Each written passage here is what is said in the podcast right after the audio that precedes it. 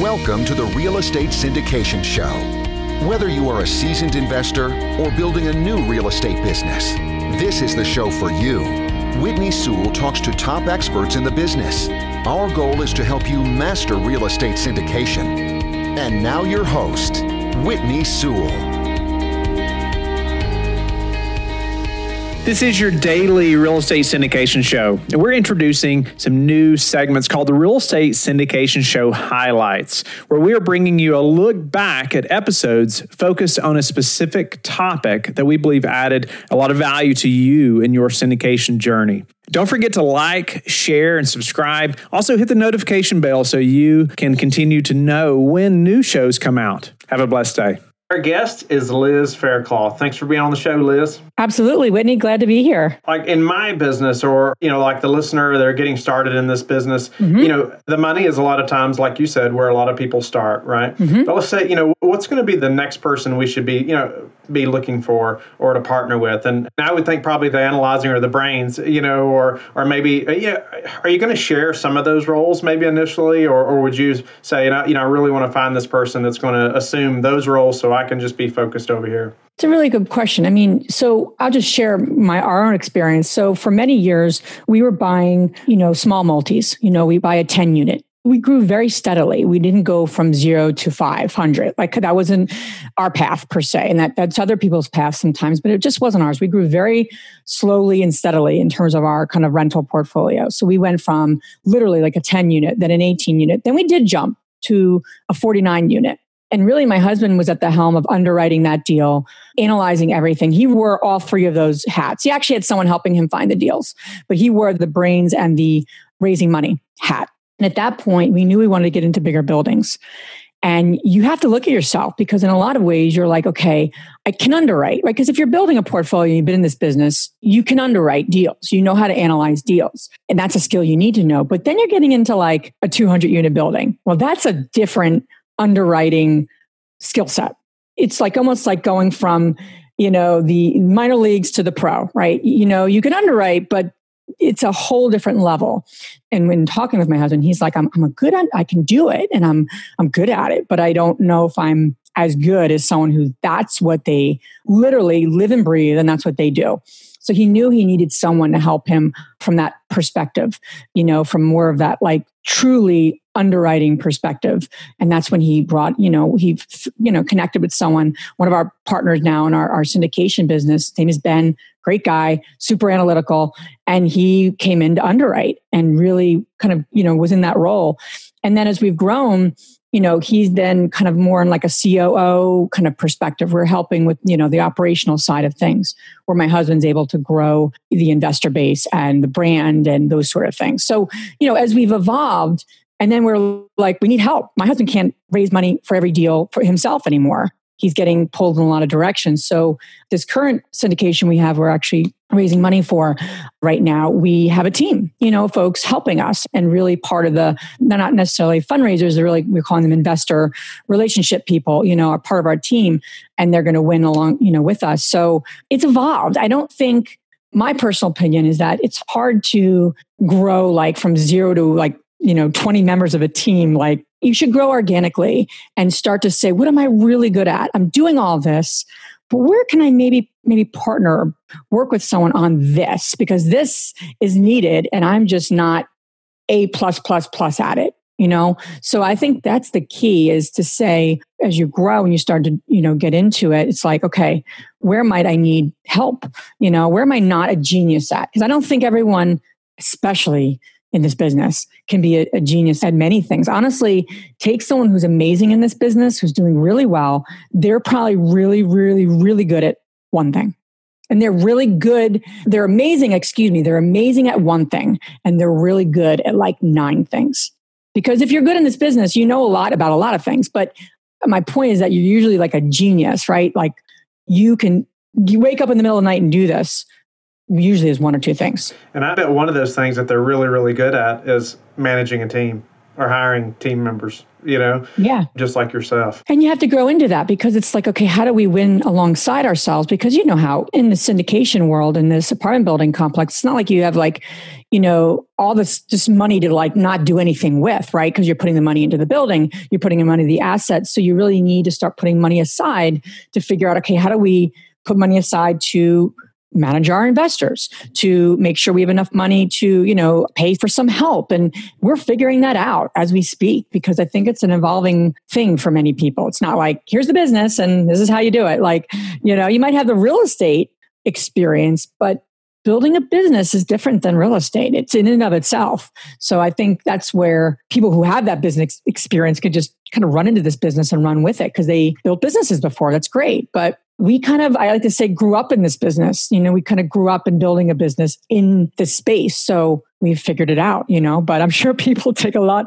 shorter time than, than us. So I can relate to a lot of that. And there's things like as far as your team, you don't you don't know you're you need yet or you're not ready for you know, six months from now, you're going to have a different view or vision for your team than you do today. And almost until you get there, like you don't know, you know, you just don't know what you don't know, right? And you want to start small, you know, and start small and really try to figure out, okay, how do we build together? Do we both have an entrepreneurial mindset? You know, and that's the big thing too, is somebody wants to get paid today. That's not how this business works, especially apartment building, you know, syndication. You don't get paid today. You get paid as that asset stabilizes and all that good stuff. So mindset and kind of interests also play into it. Similar interests, similar values, just entrepreneurial energy is important too. Our guest is Vinney Chopra. Thanks for being on the show again, Vinney. Thank you. Thank you, Whitney. It's always a pleasure. Thank you. Vinney, you know, obviously today, you know, we want to really narrow in on building our team. And we want to elaborate on what that team looks like. And, you know, I want you to speak to the ones that are just getting started. You know, I know you're coaching many students also. And, and so I know you're used to, you know, helping people get started at building a team. Because I think initially it's like, where do I even start? Who would I need first? You know, or the, you know, the chicken and the egg thing. You know, it's like, you know, which team member is most important? So get us started in just building our team and let's dive in. Totally, totally, Whitney. As if somebody's starting right away, I try to tell my students also, please look for a like-minded person like-minded person with integrity with trustworthiness with their goals where they are going at a meetup group a local group meetup group. Because see the thing is you need to look in your circle of influence. I call it circle of influence Whitney, because we have so many associates we have worked with in the past. We have relatives we have friends we have all these people. One needs to make a list of them and put down their qualities right next to it because you are looking for a partner who's going to really go side by side with you to build this business together. So, one team member that we all need is a partner. It's not a solo game.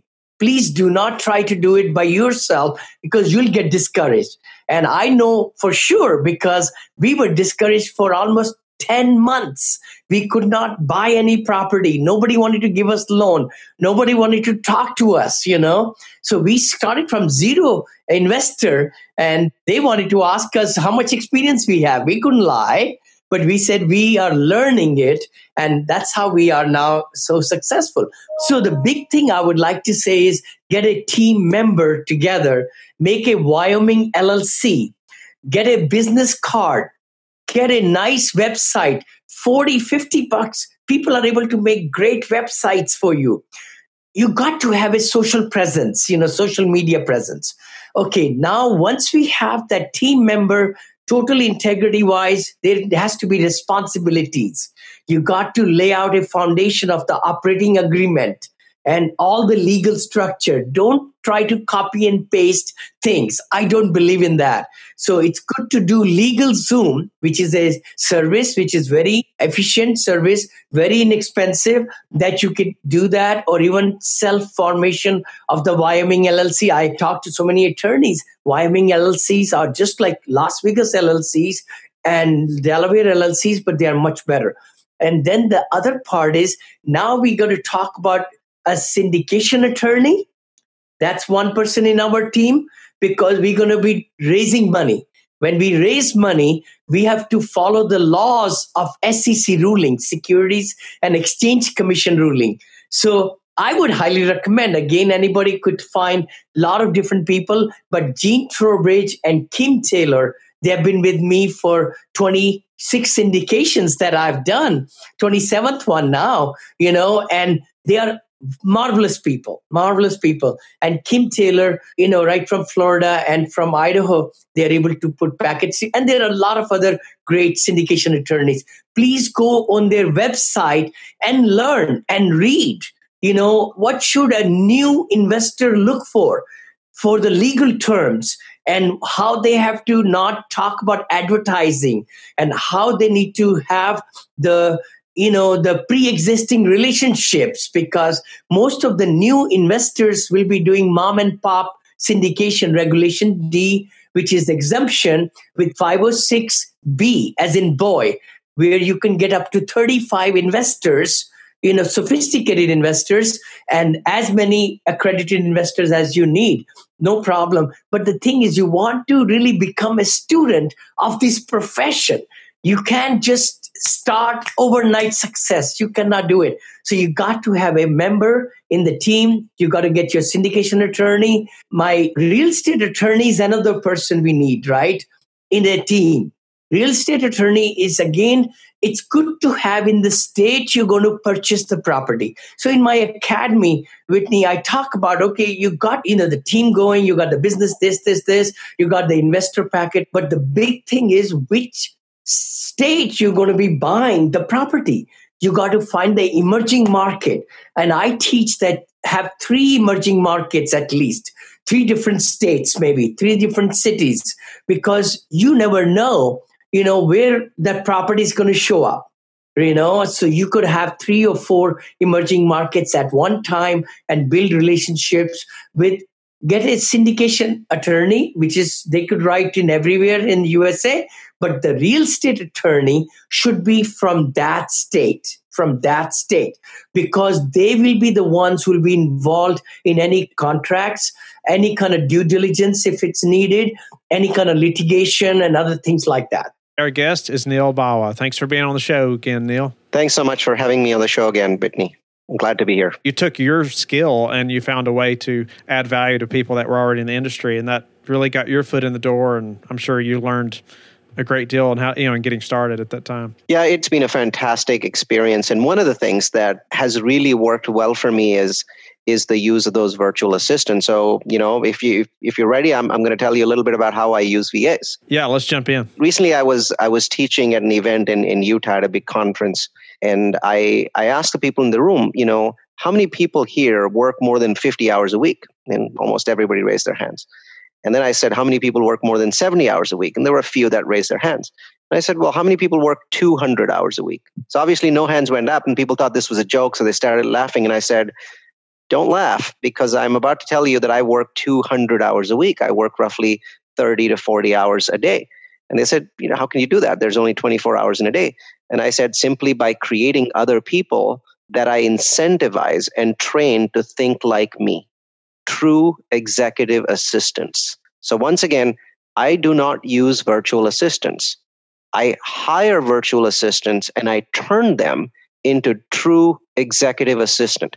A true executive assistant is incentivized financially to constantly know what their executive is thinking, and they are actually given money whenever they do something that wows me, when they take an action on their own, because you cannot increase the number of hours in the day by supervising your virtual assistants. You can only increase the number of hours in a day by getting them to the point where they make decisions on your behalf because you work with them so closely and you've talked with them so many times that they actually know what you're going to do. And they understand that what I really want is a philosophy where they have to ask for my forgiveness, not for my permission. But to do that, you've got to start with the right foundation. You've got to have the very best VAs in the world. You, you can't start with somebody that's a low grade person. You've got to have somebody that is a, a free thinking individual. So here's how I hire VAs. So let's first talk about hiring and we'll talk about how I manage them. Number one, I only hire from an engine called Upwork. I've tried many different engines. And in my opinion, the biggest benefit of Upwork is high quality reviews. I look for very high quality reviews. I get them there. Only people that are hiring Upworkers can write those reviews. Upwork is where 100% of my VAs come from. I only hire women and I only hire them in the Philippines. The reason I hire women is that very often I want people to make phone calls.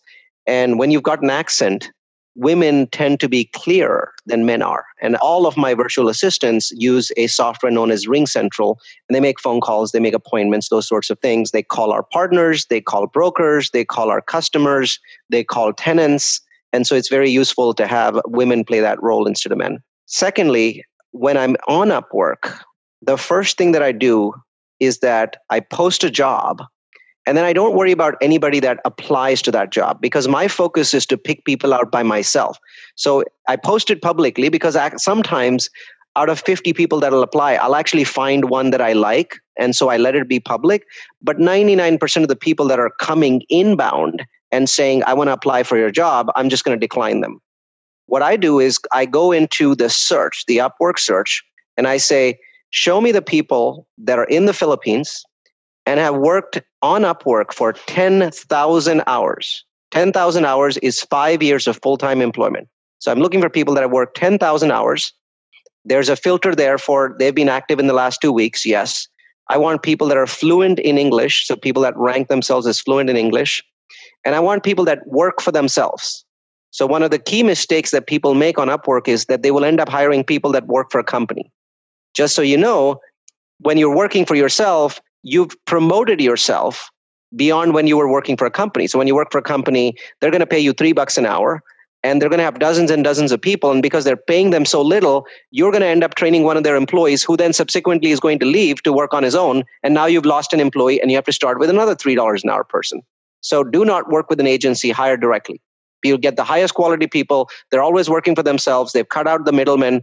The only middleman, so to speak, is Upwork itself they are not working for an agency. So I do all of these filters. And when I do all of these filters, it's going to reduce the number of people that I can basically hire. Oh, they got to have a 90% or higher approval rating.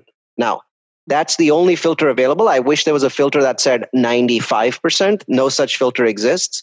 So once I'm done with all of these filters, and this is a box that has a lot of filters in it, then I click submit and then I have basically somewhere between a thousand and two thousand people in the Philippines. As I mentioned, I'm also filtering out men because of accent issues. So now I'm left with maybe seven or eight hundred people at a time.